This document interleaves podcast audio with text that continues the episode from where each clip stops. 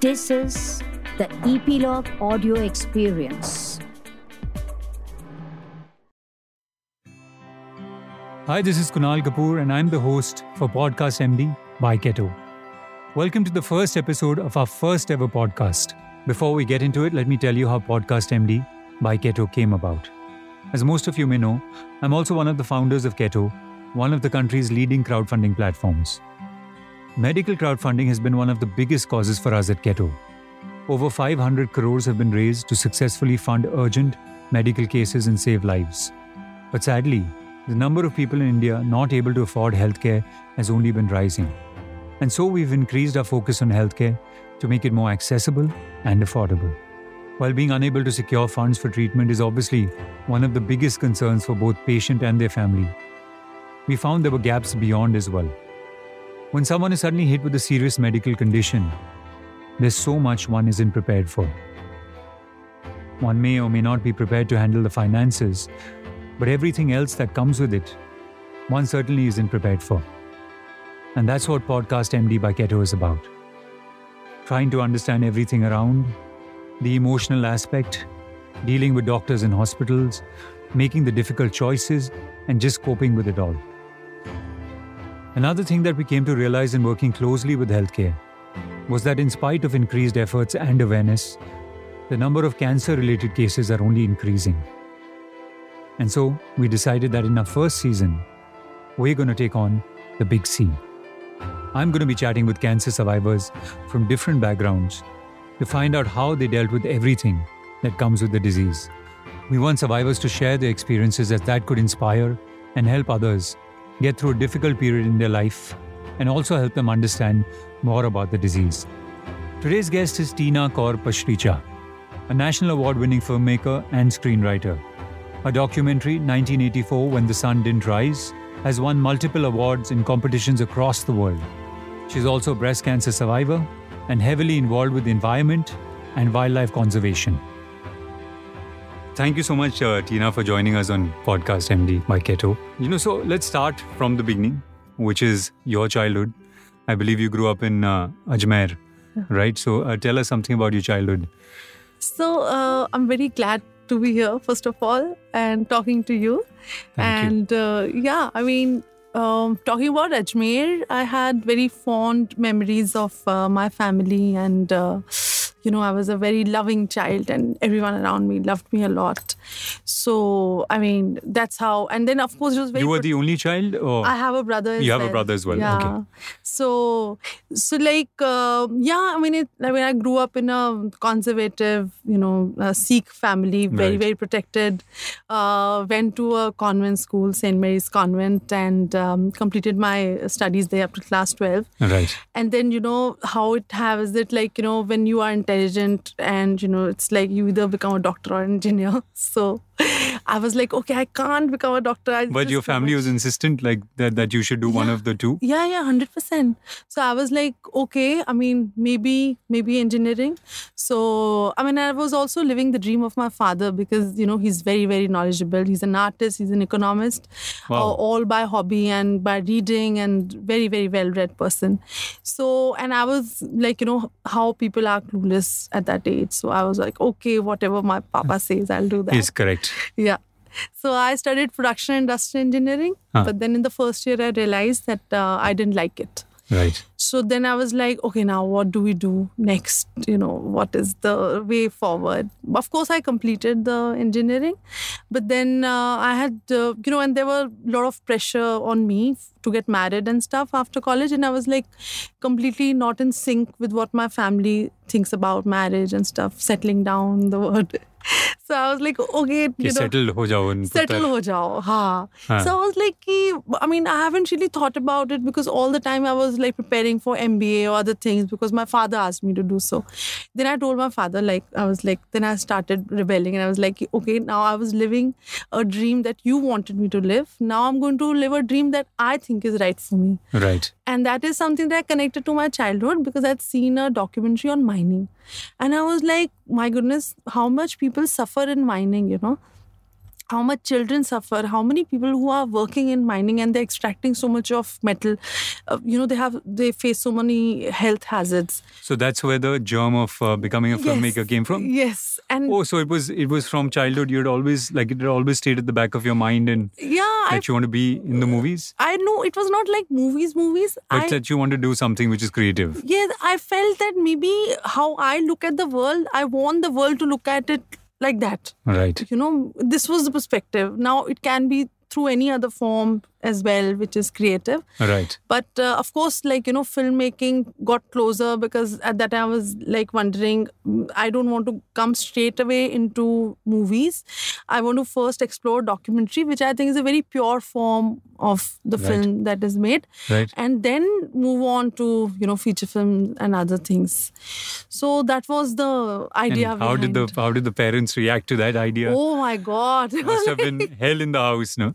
completely i was like begging please let me go study and they were like no no your time is up like you have to get married who'll marry you if you're overqualified and you know and uh, like you know if you age and all this it was like and i thought that maybe this is the reality this is how the world moves you know. Right.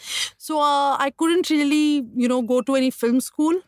Uh, I also had a regret in my heart that I haven't been able to go to a film school. But later on, when I went to FTI and I did my FA course and other things, I realized it's good that I did not come to the film school. You know. So I charted my own path, but of course that was not really like what I was thinking about life. Right. I also thought that, you know, I'll get married, I'll have children, I'll have a house and career, like I'll take care of it later. Like, right. You know? Right. So, so that was the idea behind. Like, I got married, but unfortunately, the marriage didn't work. Right. So then I came to Bombay, and I was like, I mean, I was at a very low uh, form of my life at that time. And time. this was this was in which year? 2007. 2007. Yeah. So you know, like how girls and women they are told that programmed, okay, you you're not good for anything. You know, you what do you think? How can you think so big? You know. So I was also told that you know what do you think? There's a red carpet for you in Bombay. You know, you have to live here with me and all that. So I was like, okay, let me just let me just see if there is something for me. If if I can give myself another chance, you know.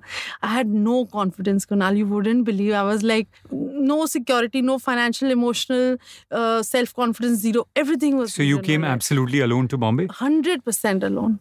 And I did not know uh, anyone other than just one person whom I had met two years back when I had come to Bombay briefly. So um, I. And up until now, you had not started making films or documentaries at Mm. I all. was just, I had just assisted, you know, some documentary filmmaker in Delhi. Hmm. And then I'd also assisted Subhash Kapoor, you know, from Right. Jolly LLB. Right, right, right. So I had done one of his things. So I was like, actually, you know, I felt like I'm not going to go anywhere. But This then, is what you want to do. yeah, but then later on, I realized that like things are not that bad. You know, when I got a job into Zee TV, I started working as a promo producer.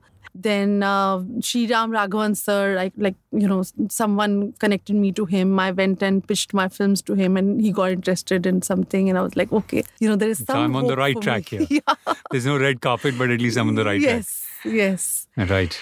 So, but then I think my journey actually had started by then. But then all the time, one question that I kept asking myself is, what is the purpose of my life? What hmm. am I going to do with this money? You know, when it has not gone in the conventional way of getting married, having children, paying your EMIs and bills. So why should I think in a conventional way of, you know, doing a job and earning a lot of money and what am I going to do with it? So then I said, "Ki, okay, let me try and explore, you know, wh- what am I made for, you know, and where do I resonate? So that was the time when I started uh, doing the research for 1984 because I come Right. from a Sikh family Right. and my uncle was affected and I was like, okay, what is this? I've never heard about it. So let me look into it. So I dig deeper. And I Was that your first documentary, 1984? This was uh, my second documentary. Second documentary. But uh, technically, when it got completed, it was my fifth.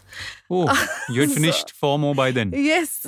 So yeah, I mean, that, I had done just one documentary when I started doing the research for 1984. So 1984, you started in which year? Uh, start- 2011, November 2011. And it released in 2018. yeah, So seven years. huh? Wow, that's a lot of work. That's a lot of work. Yes, yes. But then you know, I just feel very complete about it. You know, Because it was a story that was close to you as well. Yes, and very, also very close to your heart. also you know the fact that uh, you're able to do something good for the society. Hmm. You're able to say the voices of people who are not heard of. Hmm. I think it's it's a privilege. I, I think it's a gift. I don't think I'm anyone. Like I'm just an instrument. I believe. Right. So- and you were and you won the national award for that. Oh, I'm, I'm very grateful that, you know, yeah, that, that the national award came my way because it really helped highlight the film, highlight Right. the voices of the women, the children, you know, who are the part of the film. And also the entire matter of 84 because, like, symbolically, you know, the film represents that. I mean, I stand for truth and justice. So, Right. you know, that was. So the national award was uh, you won the national award. I think you said the 30th of April or something, right? Yeah, uh, 30th 3rd of May, the national award. But was announced, Yes, and just two weeks before that, yes. you found out that you have breast cancer. Yeah, I was very devastated. I did not know what is going to be ahead of me. Completely, like, you know, the only thing was uh, I wanted my parents to be happy and feel proud about me. Hmm. So I didn't tell them. So I was like, Oh, you didn't tell them that you're. I told them later. I said that after the national award, after receiving the national award, we'll go to Bombay. You Hmm. stay with me for for some time. So they said okay. You know, they didn't question me because they were also happy. Like okay, you're getting a national award and other things. So and I did not tell practically anyone that I've you know got detected of that. And I also kept my spirit very high because But why didn't you feel the need to tell anyone? I mean, you know, when, know? I mean, my one of my friends knew Huh. because uh, she helped me into getting going to the hospital and finding two people knew actually, uh, two of my friends and one my brother. Because he had already gone into a very different zone once he came to know that you know I have breast cancer, and I didn't want anyone else to know because I, everyone I just wanted everyone to be happy about things. So I was like, and also you know the only thing that I knew was I don't know what is my life ahead, but the thing was that okay you know this is a moment to be happy and purely happy. And you know cancer has happened to one particular organ small little tumor which will be removed and everything will be fine. Cancer has not happened to my spirit. Hmm. So i kept saying this to myself and you know going. Hmm. Because that was the only thing that i was hopeful about. Yeah, well, that's that's wonderfully put. yeah. And also, you know, when I was getting that surgery done, I was like, I mean, I've always stood for living beings who uh, who cannot speak for themselves. So that includes trees, birds, animals, minorities, women. So I just like you know, I just prayed uh, to God, and I was like, I haven't seen anything. You know, like I've just lived my life for others. I don't know what it is to like, you know, I, I want to live and I want to see this beautiful earth and do whatever I've not done till now, you know. And I think I was like really blessed because uh, my surgeon was also very good, very, very encouraging. And uh, when I was discussing, he was like, "Ki, let's go for an operation two days later. I was like, nahi, nahi, rukiye. Like, you know, I have to go for this national award thing and then I'll come. He said, yeah, don't worry. It's all fine. It happens in life and all that. So he just kept my spirit very high. But how did you how did you discover uh, that you had breast cancer in the first place? Self detection. Oh, self detection. Yes, yes. I just find it very strange, you know, because women ask me and they're like, how? I was like, you know, there's nothing, no particular reason, but then it, it just happens that there are so many videos around that, you know, you get to know that, okay, this is how you detect things. So, and I was uh, in UK and the film was screened in uh, universities, like, you know, 22 universities. And after that, like, you know, I was just having a small vacation and I realized that, you know, this is what is the thing like. So I got detected of the tumor. So the same day I went to meet the doctor, consulted him, and asked him, you know, what is the way ahead and where do I go? And you wouldn't believe it. Like, you know, the word in English is synchronicity. I don't know what is it in Hindi, but I'll tell you. Uh, my friend who put me to this surgeon, uh, he didn't say surgeon. He said he's a doctor. Go and meet him. So this doctor, I mean, this was the second doctor whom I was meeting on the same day, and I met him at his place. He's a Kashmiri person, and uh, he detected me in front of his wife and all. And I didn't know. Like, this was in the UK. this was in UK, this Ah. was in London, Right. and he turned out to be uh, like a breast surgeon. Like you know, that was like I, I I was not expecting that. You know that things will fall in place like that. And I got to know only when I met him in person that he told me. I was like, okay, now this is a specialty that you know you just can't like go and find who's a breast surgeon, especially in Indian. It was just a matter of chance that my friend said go and meet him once. So then he told me that, you know, go to India and uh, get yourself checked. All the things are quite good in India. You don't Hmm. have to be here. Don't take chance. Just, you know, leave and take care of yourself. Hmm. So I came and I made some arrangements of seeing the oncologist immediately once I come. Right. So I did all that.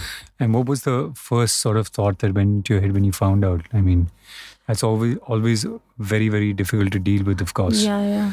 So I was sitting with my um, doctor oncologist, uh, Dr. Sanjay Sharma, and you know, and I was waiting for him to announce. I I had seen the reports. I got to know it is malignant. They've written the Hmm. word malignant, but when he said, then at that time I just broke down. You know, that was the. I think that was the only time when I cried, like you know, because I knew I I was in a safe space and I could cry because I know that you know I can't cry before my parents because if I do, they'll be much weaker. So Hmm. so that was the time. But he was very sweet and you know caring. And the first first person you called was your was your brother. first person whom I called was my friend in Bombay. Yeah. So you know it. I mean, uh, I I believe it's about shared value system that you have and like you know like I think friends are very very important. Right, right, of course. they understand you no matter what. No, and also, I mean, Yeah. we had somebody else that we were speaking to the other day, and she said, in fact, she said the first thing she did was that she uh, reached out to all her friends. She wrote a letter Uh-huh. saying that, you know, I've uh, been detected with cancer and I need your help. And she said just having that support system is so important at a time like this. Yeah.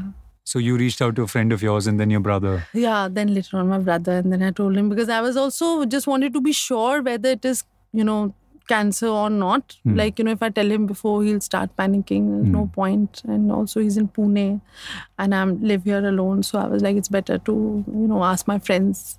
So they, you know, uh, they took me to the hospital and. And I would think I was very easy about the biopsy because I didn't know anything. But now when people call me and ask me about biopsy, and I'm like, oh, was it supposed to It's be supposed so to be scary? so scary. like, yeah, I was like, uh, because I didn't know about it, so I was like, yeah, I mean, it's a routine test.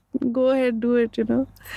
So, but then also, you know, I think life is strange, you know. It's not like, I mean, there's no guarantee how you're going to die. you know. Right. The only truth is that everyone has to die, and at some point of time. So what's the point? I mean, no, no, I mean, I can't really choose whether I want to. I mean, if I can die from cancer or I from accidental death, or will I be able to die in my sleep? I mean, that will be the best way to pass. But I'm just saying. So no one is no one knows that. So what's the point? And then I also asked myself this question that you know what good are we doing on this earth that we love this life so much? Hmm. I mean it's a gift. Um, Definitely one has to you know live it fully. But the question is that How are you contributing? yeah to anyone else like there's so many people die who knows about them you know there's just one particular information that yeah, people read on the cell phone that some person died I mean, we are the center of our universe, and but we are not the center of the universe. yes You know? yes yes for sure And then, when did you end up uh, telling your parents about it? Was after the national award?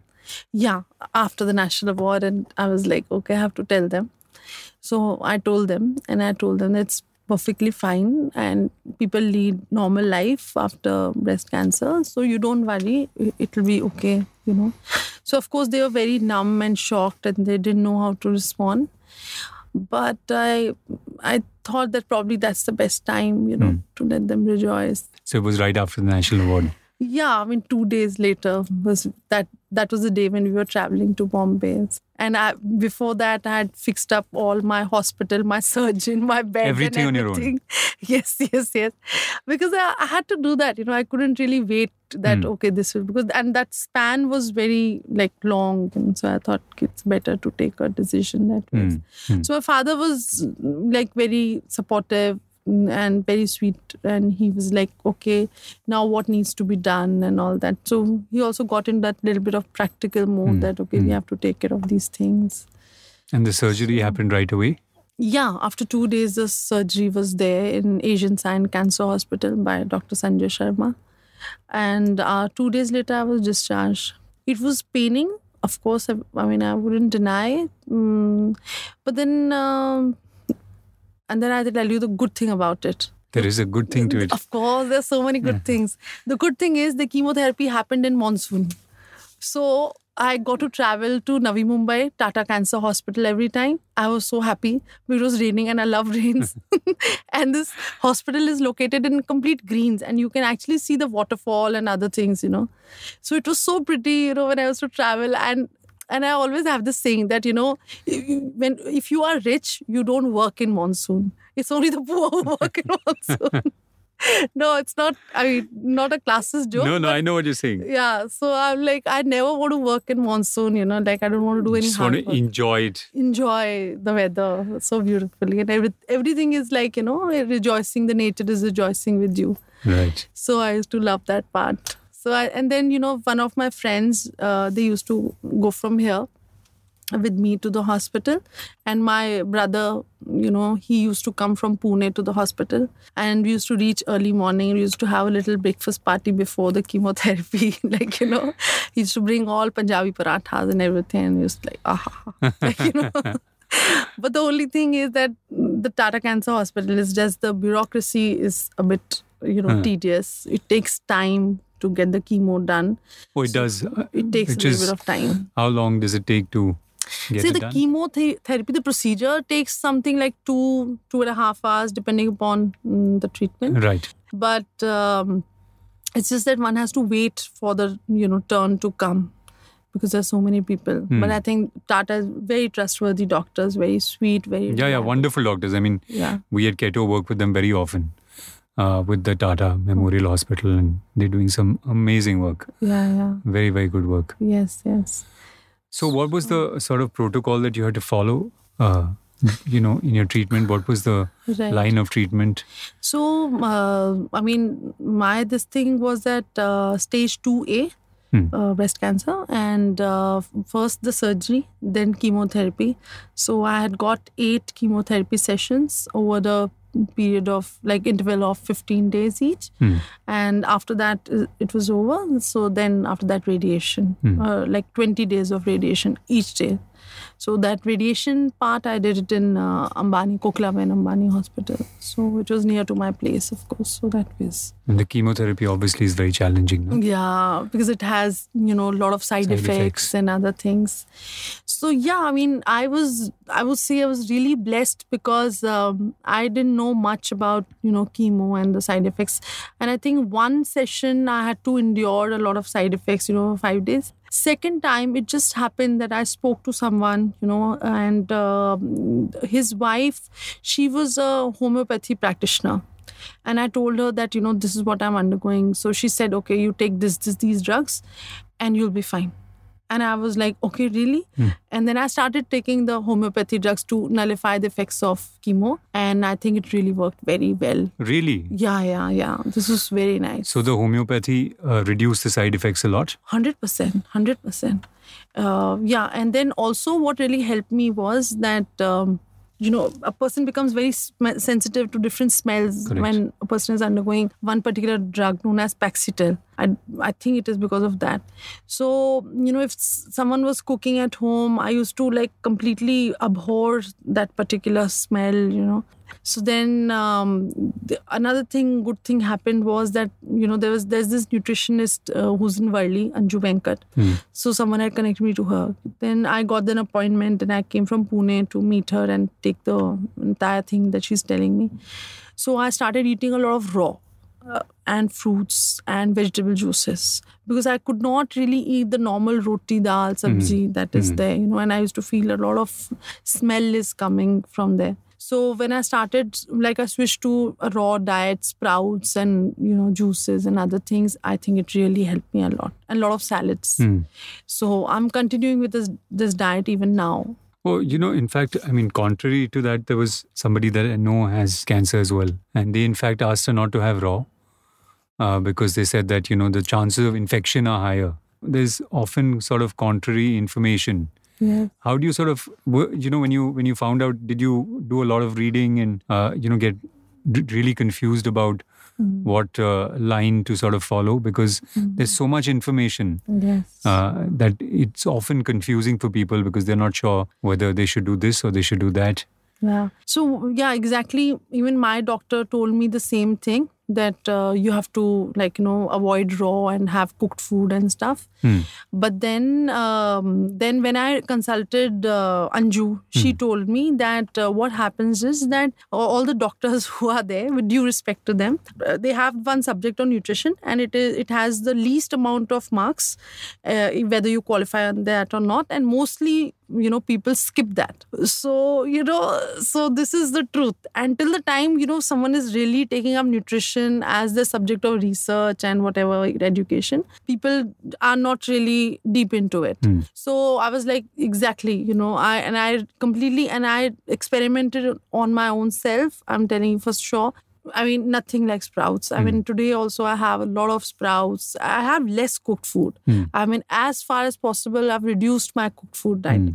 I mean, but of course, you know, there are days when you feel like, you know, binging. The parantha. Oh, but then I think uh, I also switched to millets. I've stopped eating wheat. Okay. Yeah. So I'm I have rice, but I also have millets.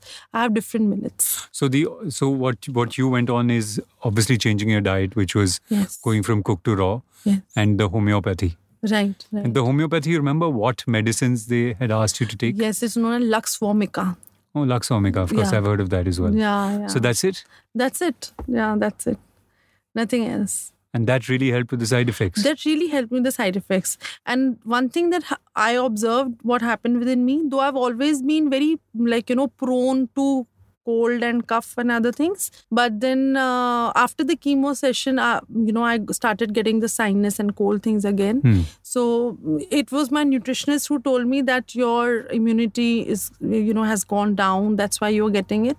So then i consulted an ayurvedic doctor and uh, from bombay. Hmm. and his medicine really helped me a lot. And i took it over 3 to 4 uh, months. And uh, i also did some home remedy that he asked me to do and i think that was beautiful Which was wha- what? What was the home that remedy? You just boil some water and you put some ajwain into it, like half a teaspoon of ajwain and half a teaspoon or maybe less of saunth powder. Saunth is dry ginger.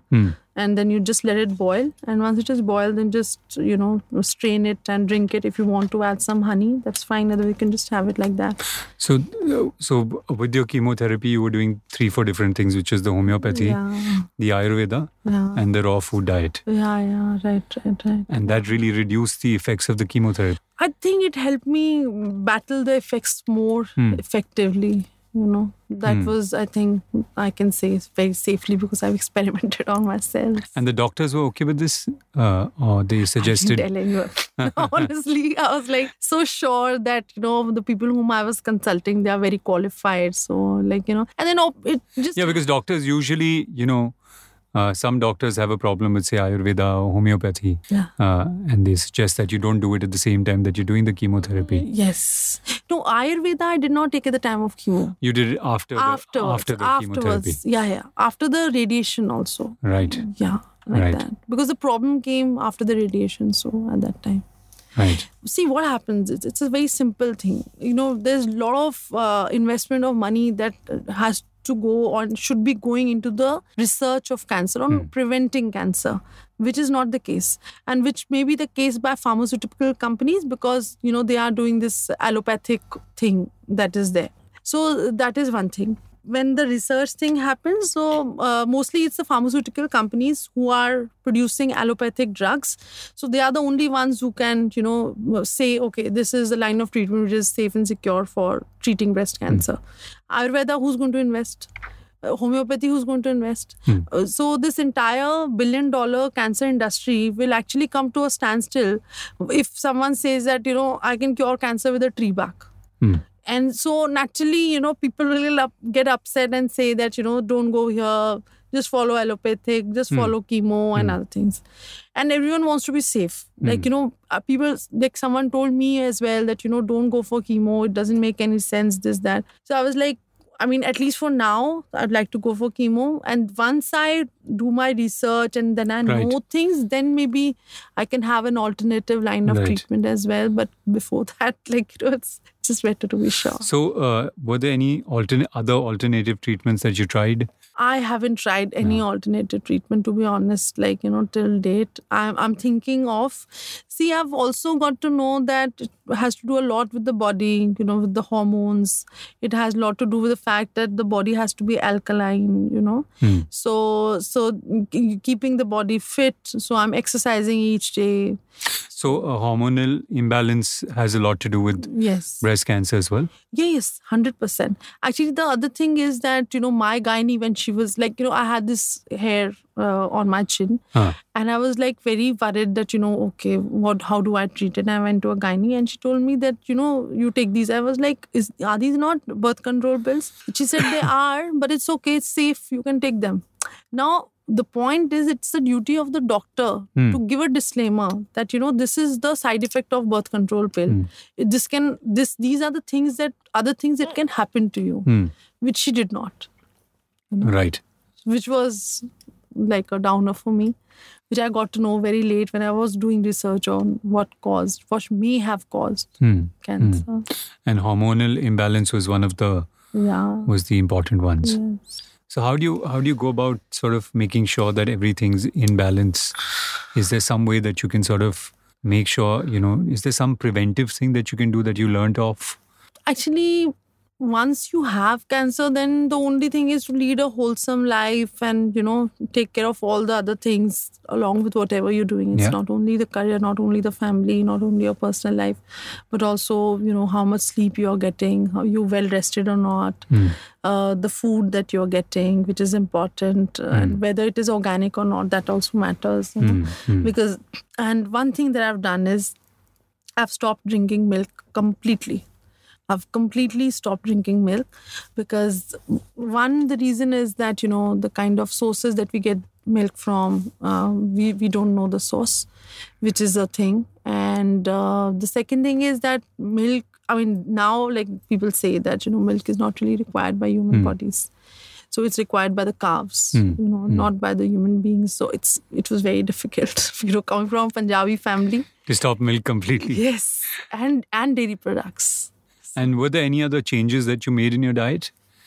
see to be honest uh, i've started having more of fruits and salads. And i've you know i also had to learn salads you know for my friends who have been doing salads. You know earlier i was not particular about it but now i'm very particular about it that you know what i'm eating. So i make sure that i have all the good healthy things flax seeds and chia seeds and sunflower seeds and other than and then of course dry fruits so i've reduced my intake of junk food Hmm. so whenever I'm hungry, I try and take uh, you know good things. That's the only way to ensure that okay, at least you know what I'm consuming is Hmm. good and safe and healthy, and it's not you Right. know I'm not damaging my system Right. further.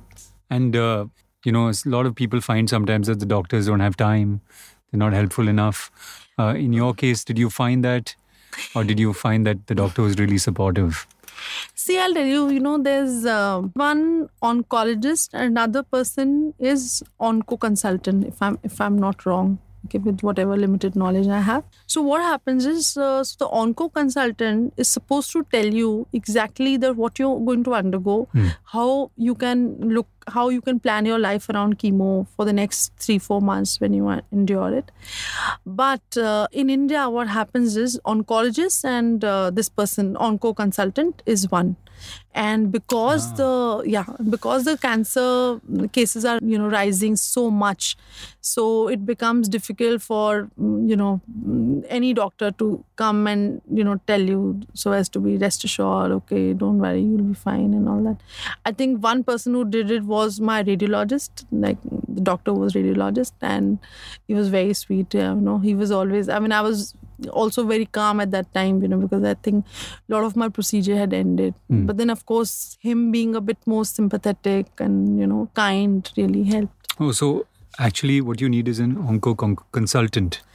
Yeah, I mean, I think this is known as on. I don't know. I, I mean, not the term, but yeah. but there is somebody that sort of yes. takes you through the whole protocol through- and yes, yes, consults you and tells you how to Yeah, sort of build your life around that. yes. And that doesn't happen here. Um, I mean, maybe it is happening in some places which Right. are like super expensive, Huh. but uh, I. I, I mean, unfortunately for me, by the time I got to know, I was like, you know, why is my doctor not having time to tell me, and you know, why is he so anxious all the time? So then I got to know from other people that you know, th- this is how it happens in India. That you know, like you have to either go to a counselor who's into cancer treatment and stuff. So she'll be able to tell you, she or he will be able to counsel you Hmm. and say, this is what your life will be. But mostly people don't share anything about chemo and they'll say, okay, थोड़ा दिन का side effect है, हो जाएगा. Hmm. So I was like, okay, थोड़े दिन का side effect हो जाएगा. so that once you are into it, so you know that, you know. And you also said that there is still a certain amount of shame sort of attached to it. Oh, uh, to yes. going to a consultant or you know talking about it or even telling people about it Yeah, yeah. there is some there is shame attached to it right now no one wants to talk the word breast. it is phenomenal. Hmm. I don't know what men start visualizing when I say breast cancer. They hmm. start thinking about how my breast looks. This is madness to some degree that I don't understand. What a hypocrite society we are. Like I think we more than you know being proud of Indians, we should be proud of the biggest hypocrites who are walking on this earth. Because we don't talk we don't want to talk about breast cancer. You know, like I've seen people who interact with me and they'll say, Acha, aapko kaise hua? How did this happen to you? But they'll they'll save cancer but they'll not say breast cancer.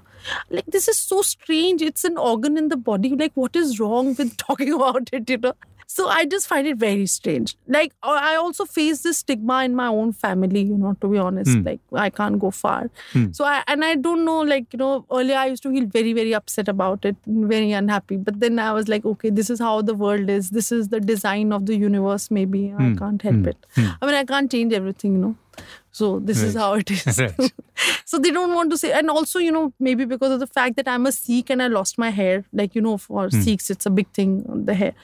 So I was very afraid that, uh, you know, because if someone sees me, what will they think that I've shaved off my head or you know I'm trying to be contemporary or something like that. So then I had to actually put a uh, thing on my Facebook, uh, like whatever, mm, like a post on my Facebook saying, "This is my picture. This is how I look now because you know I'm undergoing treatment for breast cancer, so I've lost all my hair." This was like the biggest thing, mm, you know, that any woman would like, you know, face. And Hmm. but then I also found that you know everyone around me, all my friends, were they were so chilled out about it. Hmm. Two of them had just gone for a shaven head just for the heck of it, Hmm. and uh, their hair started coming sooner.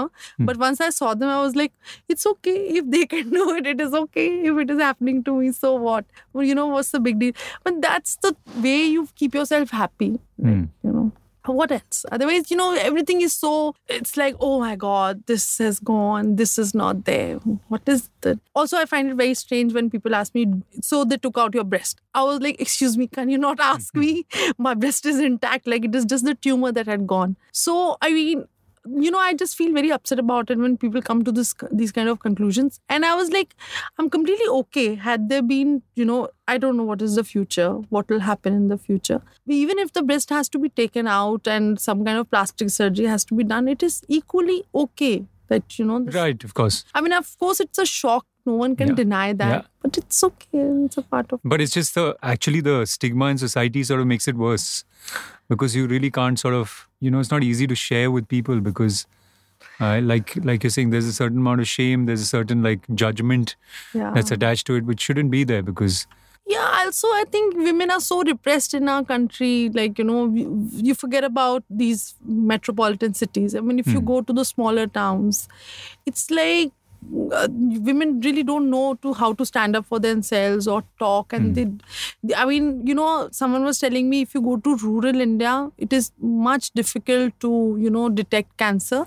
because they don't talk about it. They don't want to like you know self-detect it. They don't want to come to the doctor or even anyone who's, who's Hmm. doing the test for themselves. Hmm, So it is, you you know, like, I mean, uh, for me, I mean, if you say the definition of development, I think this is where we are underdeveloped, you know. When we cannot accept people the way they are, the way they are not, Hmm. with or without limbs or any other organs for that matter. And Hmm. we start, you know, judging them or discriminating against them. Hmm. I think that's sad. You know, that's that's a society which has not Yeah. grown. You Yeah. know, but I'm sure that is happening in many other cultures also that we don't know of. And I was I was uh, watching your uh, TED talk, and you were talking about how there was actually a lot of good that came out of this. So obviously changed your perspective completely about life. You wanna tell us a little about that? Yeah, sure. You know, you start counting your blessings. No one is there whose life is perfect. No one hmm. can say, okay, my life is perfect. Everyone, if you ask any anyone, they'll say, okay, this is not there, that is not there. I wish this didn't happen with me. I wish this was better. I wish I was paid more. I wish my husband loved me, my wife loved me. I wish they didn't have an extramarital affair, X, Y, Z, whatever. So the point is then you know life is like if we choose to we can regret and um, you know feel that life is is not perfect you know. So so but that's a choice that you make. How you want to respond to something it's a choice. It's like you know how you play badminton or cricket or anything. So there's a ball that's coming to you. Eh, and what are you going to do with the ball it's completely up to you if i sit if i don't play at that time it's my choice. If i say okay this is the way the ball is coming i have to you know hit in this way it's my choice. So this is this is what my biggest i mean this was a learning earlier as well but then i think with cancer all the things which are not there in my life it just disappeared. Hmm. just just disappeared and i was like oh my god like you know i have to live life you know what am i waiting for Becomes Why- clear. The things that are important become very clear. yes and also you know the kind of things that we think that okay uh if i'm more famous if i'm more awarded if i'm more recognized then i'll be happy. Hmm. you know then i'll do this. So you know we keep doing this kind of a conditional happiness which is there. Hmm. so i feel this is bullshit. You know who who cares if you get an award who doesn't get an award? You know what i'm saying? Like when i screened the film in in copenhagen uh, they they didn't know what is national award. Like you know, my friend had to tell the audience. But then one part of the world doesn't matter who you are. You know, Right. so so like, what are we trying to strive? You know, hmm. that's what I'm trying to say. Hmm. That okay, you know, even for like you know cancer, the only thing I realize is how small life is, how short life is. So it's good to count on blessings rather than hmm. saying that I don't have this, I don't have that, this, that. Hmm. So I think that's where, you know, and I've started traveling. That is the best thing that I'm doing to myself because I think that's a gift that I always wanted to give my own self. And of course, traveling with a purpose, uh, wherein I'm screening my documentary films, which are so dear to me. And, uh, you know, that gives you a kind of sense of purpose when you travel. And also, people understand where you're coming from. So, mostly, you know, when I screen the 84 film or any other film, so they say that the only thing we know about India is yoga and Ayurveda and meditation. So, I was like, yeah, but then, you know, this also There is happens there is other stuff other that happens, of course. that is there so it just gives you a way to connect with fellow human beings of different cultures and uh, just i mean broadens your perspective uh, of the world Yeah, I, I remember. I mean, when we spoke on the phone as well, your first thing was Let, let's not make this serious. yeah You were like, does this have to be serious, or can we yeah can we laugh about it as well? And Yeah, uh, that was that was very refreshing because you know very few people can take something like this and then then decide that they want to change their perspective and you know they want to count their blessings and Hmm. uh, live life with a certain intensity in the moment. Yes. I think that doesn't happen often.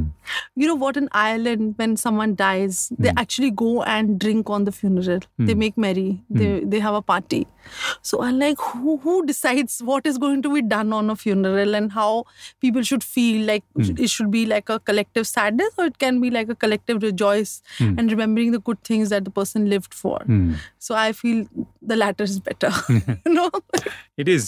It is. isn't it Of course, absolutely. No, I'd like to know a little more about uh, the treatment that you went through. How long did it take you to recover? Okay, so it took me total six months to recover, including the surgery, chemotherapy, and radiation. So once the surgery was done, um, there was a rest period of one month, uh, so that the wound can heal. And because you know they'd taken out the tumor, so Right. it was little bit painful. Right. But then um, it was fine. And I think after that, uh, it was chemotherapy. You said you went through eight cycles of chemotherapy. Eight cycles of chemotherapy. Four were like the major ones where the dosage was high and other things. And the remaining four were light dosage. So, which means lesser side effects. So this was every week, Uh, 15 days. every 15 days. Fortnight. Yeah, yeah. And then you went through how many cycles of radiation? 20 days of radiation. 20 days of radiation. Standard is 20 mostly. Yeah. So 20 days of radiation that happened in Kokilaben Ambani Hospital. Radiation is pretty cool actually. It's Hmm. nothing to worry about. Mostly, I mean, there are no side effects. At least Hmm. it was not there in my case. Did the doctors Precaution. specify any Yeah. precautions that you need to take while you're recovering? No, there was no precautions that were told to me. The only thing is that I should not be sick. Hmm. And uh, because they can't give chemo if uh, the blood count of a person is Right, low. of course. So I used to have beetroot juice. Hmm. Uh, that really helped my hemoglobin count very high, Hmm. and I'm continuing it with even now. You know, so that really helped me, and um, it also just uh, gives you a lot of energy. you know. Hmm. Beetroot is very good for health. It's one of the superfoods, Hmm. which is like lesser known. so. So yeah, so that is one thing, and uh, and yeah, I mean they say that they'll not give chemo if your blood pressure is high, if your blood count is low. So these were the things that I had to be careful about. You know that my blood count is high and I don't get any kind of infection in between. So no running into this waterfall that you see near Tata Cancer. so yeah. And then radiation it is just that you know i think uh, when they give radiation to the breast that has undergone treatment it becomes a bit red and a bit heated up. So if you take more fluids it's good. Um, if you take more juices fruits juices uh, without sugar vegetable juices without sugar they are very good for health and I think um, uh, all these things were actually told by my nutritionist rather than my doctors because these were lifestyle things and things related to food. And Right. Lifestyle changes that you had to make. Yeah. Yeah. So that way. So I think it matters a lot. So the whole recovery process, right from the surgery to the last radiation, was about eight months. Total six months. It was totally six months. Yeah, yeah, total six months, hundred percent. I feel so sad. I actually calculated that. Okay, it's six months. My goodness, I won't be able to do anything in six months. But then, of course, I did. Uh, I promised myself that after every chemotherapy, I'm going to do something new and different uh, in terms of experience. I'm not going to lie down on my bed thinking, "Oh, what has happened to me." So, uh, like, I was also traveling at the time of chemotherapy. I used to take my, you know, chemo session, and I also started traveling. That was the last three chemotherapies that I traveled. So I went for a workshop in Ahmedabad and I told them, you know, this is what I'm undergoing and this is what my thing is. So for two, three days, my energy will be low and hmm. these will be the side effects. But, you know, if you help me, then I can come. But right after the chemotherapy or like a couple of days after? no, what happens is that, I mean, it, it depends upon how a person wants to do it. I realized that the last four chemotherapy sessions where the dosage was low and you know the drug was also not that strong, I felt that I can do more with my life and I can actually what happens is that the side effect takes 24 hours to start. Hmm. So I said, okay, I'm going to take the chemotherapy medicine and I'm going to travel and I'm going to reach my destination before the 24 hours end. so so I did these kind of things. But it just gives you a little bit of joy because any which ways, you know, that life is what nothing and meaningless and then you are having cancer and everything. So so I used to, you know, do a little bit of these things. And I also indulged uh, a lot with the community, you know, my friends or doing meditation together or cooking together. So I have this wonderful support system from all my friends who were a part of a community, which really, really helped me a lot. I think everyone should have it. Yeah. Yeah, it's it's the support system is really important at a time like this. no? Yes, yes, for sure, for sure. And also, uh, Which is why it's a shame that you know people are afraid to share yeah, because you know if you don't share with people, then you're never going to have that support system around you. yeah, yeah.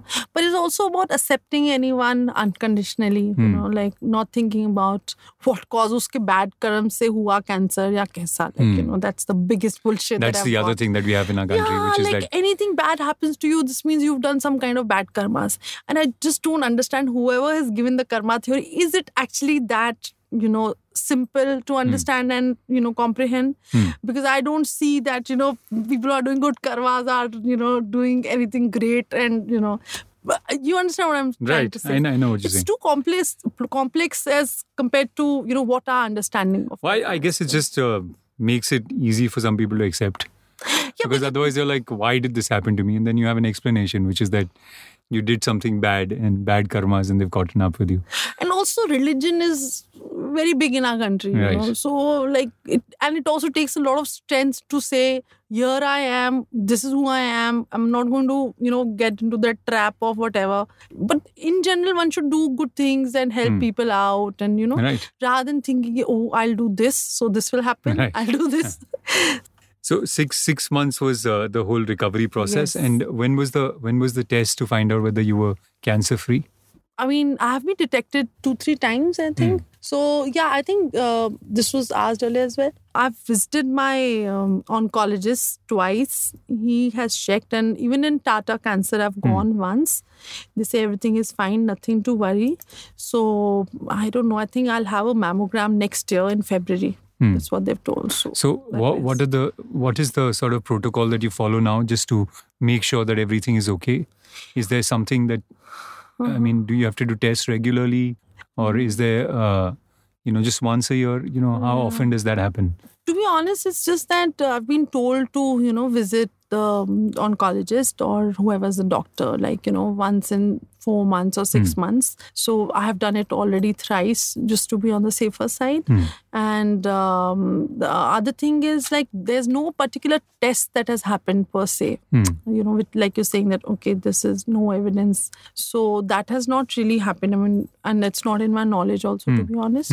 Um, but then, yeah, I mean, I've been told that, you know, I'm good and have, you know, like healthy and I'm taking like one hormonal pill each day. So that has been prescribed to me for five years. But then I also have to, like, you know, understand and uh, confirm do I need it for five years. Yeah, one thing that I really want to talk about is that with this hormonal pill, um, the periods stop. And uh, uh, it's like, how do you say, like, I mean, I've become very moody also in hmm. between. Hmm. And it is all because of the fact that the periods have stopped, you know, hmm. early. And uh, it's a kind of menopause that has happened. And of course, you know, whenever menopause happens, so women undergo a lot of uh, mood changes and swings. So, which I got present to the fact that I'm like I am also subjected to a lot of mood changes and hmm. swings. So, hmm. you know, one has to do some kind of either a faith practice, like or like a meditation, or you know, going to the temple, gurdwara, whatever. But in my case, I was like going to the gurdwara and I'm doing a little bit of meditation on my own, and of course, you know, connecting with my friends to reach out. That and has the meditation helped? Uh, was that useful? that really helps a lot. Hmm. I would say it really, really helps a lot. It just calms you down, you know, when you whenever you agitated. And I think in general also because we are leading very competitive, uh, stressful lives. So meditation is very calming. Everybody that we've spoken to has spoken about the importance of support at a time like this. You know, you've spoken about your friends being there, your family being there, but there are also a lot of support groups. Uh, have you ever attended one of these support groups? No, No, never. no. I I thought of like you know, but then I was like, oh my god, it'll be so depressive, you hmm. know, because the I, I mean I can't really say because I've never gone to any support group. Right. Because the fact that whenever I used to go to Tata Cancer Hospital and you know with all my friends and other things. I just used to find it so depressive. Like, you know, other than the three, four of us, everything else was like So somber, obviously. yeah. And I mean, I don't blame on anyone. Of course, everyone has a different way to respond. And, you know, I also get somber at times. But the fact that, you know, I never asked anyone what stage is your cancer, where do you have cancer? Like I just can't process it, you know. I just think I'm I'm way too sensitive, you know, like I'll just get very affected if I start uh, asking this question to people. But did anyone suggest like going to a support group? Yes, uh, there was this one counselor in Tata Cancer, and Uh. she was like, you know, if you want, you can come for this gathering. We also have a support group and other things. I was like, yeah, if I feel the need, because I don't want to be discriminated as breast cancer survivor. Hmm. You know what I mean? I mean, for me, this is what my personal thought is that it's good to be with people who are like normal and uh, not having cancer, maybe having some any other disease, but not cancer, and just be okay about it and just lead a normal, healthy life. But yeah, I tried getting the wig two, three times and I failed miserably because the wig used to look so artificial. Then I was like, chuck it, it's not working. Hmm. I'm better the way I am. And, you know, just forget about the wig part. So then I, I, mean, I think I made peace with the fact that I've lost my hair and a little bit of my hair is coming over after the chemo and after the radiation was complete. So it started coming at that time. But then I think that is more of a shock, you know. You know, the treatment of cancer is also very, very expensive. So, was it very difficult financially? yes it is difficult but thankfully for me i had a like a medical cover since long so that really helped me. And then maybe we invested some bit from my savings and all so it was fine. But i know for a fact that uh, cancer is a billion dollar industry as i said. Hmm. So on every stage i used to feel the fact that you know i'm being questioned how of how much insurance cover i have which is no one's business to hmm. ask me that. Hmm. But i was asked that how much of insurance cover i have. So they'll try and manage so if your insurance cover is 25 lakhs so your treatment cost will be 25 lakhs. If your insurance cover oh is 15 Really? it'll be 15 if it is 10 it'll be 10 if it is 5 they'll manage it in 5 or 6 maybe so that is the kind of times that we are living in that i mean it really i mean i just freak out when i got to know about this kind of things that are happening in the hospitals and it is So, you're saying that the treatment is dependent on how much insurance cover that you have, the cost of treatment. yes i mean you know like you'll not even i mean i was naive enough when you know i was asked okay how much is your insurance i said i have insurance cover. They said okay how much do you have? I was like okay really? Like how does this work? Then i spoke to few more patients and i found i was like this is insane you know? So the hospitals are going to ensure that your treatment is done but what is the price that you're paying for it? You know it's like whatever you have you just give us and we'll make you tic tac and you go home you, you understand what i'm trying Yeah, to say yeah. so it is bizarre you know. Someone uh, on i think i met someone who was on um, a different stage of cancer but her husband was working for uh, deutsche bank i think. And she paid around uh, 25 lakhs. I was like really? That's enormous you know? So see the point is i mean when it happens of course we can't do much about it. But for people who don't have it it's good to lead a healthy lifestyle hmm. and be out of this racket and vicious circle. Why vicious circle? Because you know everyone is making money when you're getting treated. Hmm. Everyone. Hmm. I mean i don't want to name but you know everyone who's involved. So every, it's like that. It's crazy you know like. But is this something that you're covering in your documentary as well? um, or it's not something that you want to get into? no no i would love to get into things which i'm not supposed to get into so that's not the point i mean i'll try and see what i can do about it No, because it seems to be something that is important. I mean, uh, it's not something I've heard of, which is that your insurance cover actually determines uh, how much will be spent on your treatment. Yes, yes. So, you know, that's what I said that, you know, when I went, uh, I was also very naive. Whom I went to, I'll not share. But uh, yeah, they asked me, uh, this is your thing. And when I asked them, what is this uh, detailing of uh, the breakdown of the hospital bills, that what does it, because we don't know what are the things that they've accounted for and they've charged enormous. They said, you go and ask your doctor. I was like, if I go and ask my doctor, my doctor is not a salesperson, no? That he'll come and tell me that, okay, this is how we, this is what is the breakdown of the bill is. Hmm. But this is insane. This is a, these are the times that we are living in, you know? Hmm. So it is, uh, I mean, I think to me, this is more scary than cancer. You know, the fact that you have to be so vigilant, the fact that you have to be so mindful of whom you're engaging with and how you are engaging with, that, hmm. you know, it becomes difficult. Yeah. Wow, that's scary. Yeah, this is one of the scary things. I haven't told you a lot of other scary things. Honestly, Kunal, it is you know once you know the entire truth, you're like, oh, we are living in. But like what? Like what times. scary things? Like I mean, See the entire food chain cycle that is there. Everything is polluted. Everything means everything. You know, when I say that what causes cancer, it's not one thing. It, it's like, and like each thing, like, you know, it's it's enormous. It's like, you know, holding some kind of, what do you say, uh, like, you know, blowing a whistle in one particular industry. The entire milk industry, the entire food industry, you the kind of coloring agents that are used. And I'm saying, especially because in India, I don't know what are the food practices that are followed, Hmm. you know, and who, where are the food inspectors and why don't they do th- these things about it? Because it's like, I just feel it's like human life has no value here Hmm. you know hmm. that is the crux of it. So hmm. we have no idea of what kind of food where we are sourcing from where are the vegetables grown or what is the source of those vegetables whether they're organic not organic and so many other things. Yeah, actually, organic has become such a buzzword, but uh, organic requires certain practices, and uh, I don't know if those practices are actually followed. yeah right. So i, I don't know what are the answers Hmm. i mean we'll try to see what are the answers. I, th- I strongly feel that you know ecology you know environment you know if we live in tune with nature uh, all these problems will not be there you know. Uh, if we are satisfied and content with whatever we have rather than ins- aspiring for more and more and more because you know our aspiration our greed is leading to the forest being destroyed.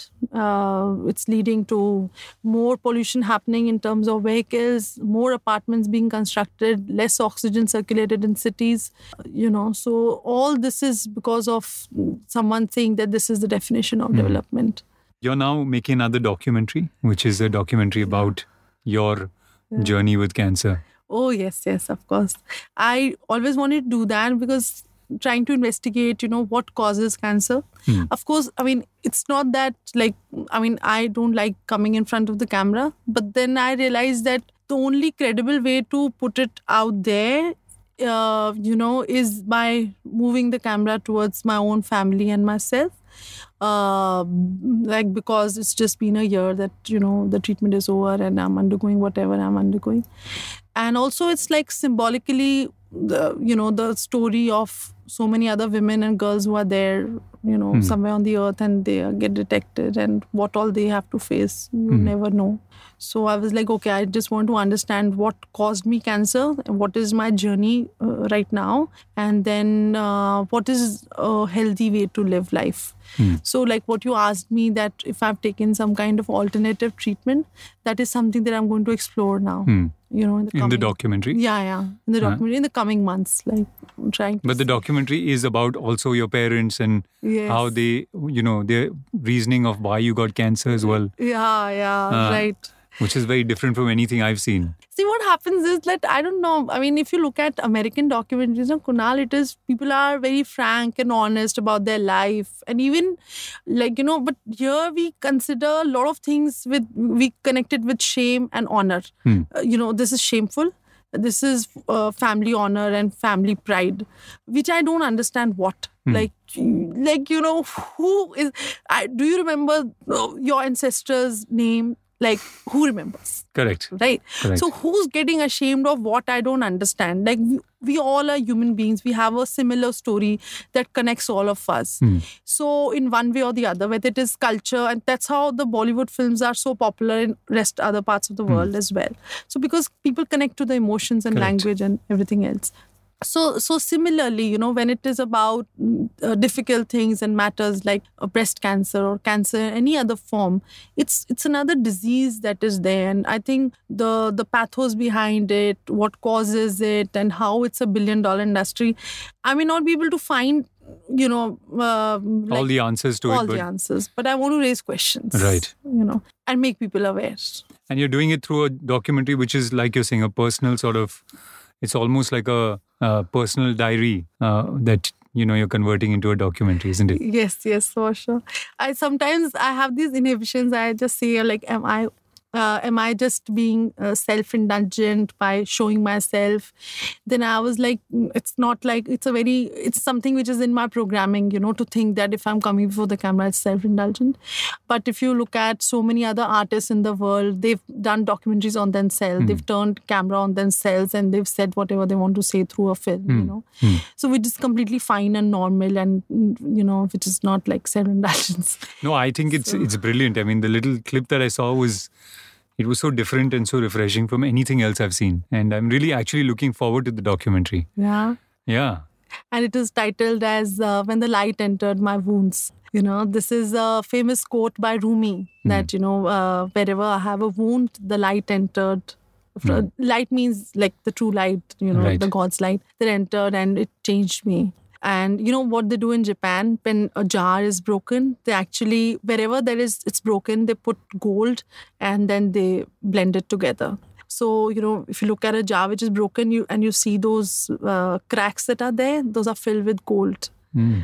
You know, so it's about accepting your own scars and rejoicing them, Mm. which is so beautiful. Wow, that's beautiful. So how can we say cancer is bad? Don't you think so? I mean, I don't know. I mean, you're the one that's that's gone through this journey, and so no, I'm saying that it's it's okay. Whatever happens in life, sooner or later, it's good to accept it. you Right, know, and look right. at the positive things in life rather than not. and what is it that you're hoping to sort of achieve with this documentary? See, as I said, that I just want to raise questions. Hmm. I want to raise questions on myths. I want to raise, like, you know, like what my parents are saying. So many people are thinking, but they're not talking about it. So, what are what are the primary myths that you come across when you when you you know are Yeah, interviewing is- people or Huh. you know when you've been meeting people for your documentary or even you know people that you met in your life? What were the myths that came across uh, most regularly?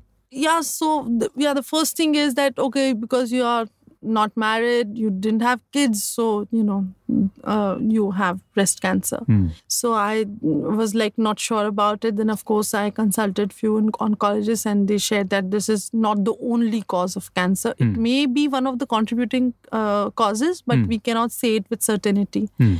and uh, then of course you know they say that cancer is in families if cancer is in families i mean this is the biggest question that i find it very like you know it's conveniently blamed on the genes that you know because someone in your family no one in my family ever had cancer.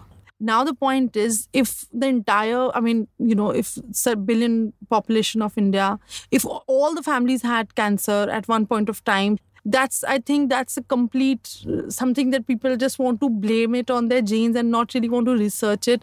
You know they, they say that you go and find out but i just it's like you know this is uh, simply not the case at least in my case i know for sure. I i can't really say generally what it is. Right. So, are these the questions that you're asking in Yeah. the documentary? also hormonal imbalance also birth control pills also ivf what about the food what about the radiation that is coming from our phones the towers that are there on our buildings and the fiber network that is you know progressing to our house uh, you know at such a high speed? All these are symbols of development you know and these are symbols of development and the definition of development also comes from the west. So what is it like you know uh, the question is that how much of internet do we need you know and with you know going through this content day in and day night like we all have become glued to our cell phones what is our future ahead you know and what is the kind of health hazards that we are facing? Hmm. Hmm. So we're not really talking about it. Hmm. But we are exposed to so much of radiations throughout the day 24 hours you know. So one thing that i'm doing now is i'm switching my phone and i'm putting it on or either i'm putting it on airplane mode and sleeping in the night or it's in a different room. Yeah, I mean that I believe. I mean that everyone says is really important is to uh-huh. turn your phone off at least one hour before you sleep, and one hour after you wake up, yes and also not have the phone around you when you're sleeping. yes yes for sure yeah 100% so yeah so these are the things which are i'm going to investigate in the documentary Wow, lovely. yeah So thank you so much. Thank you. It was wonderful talking to you.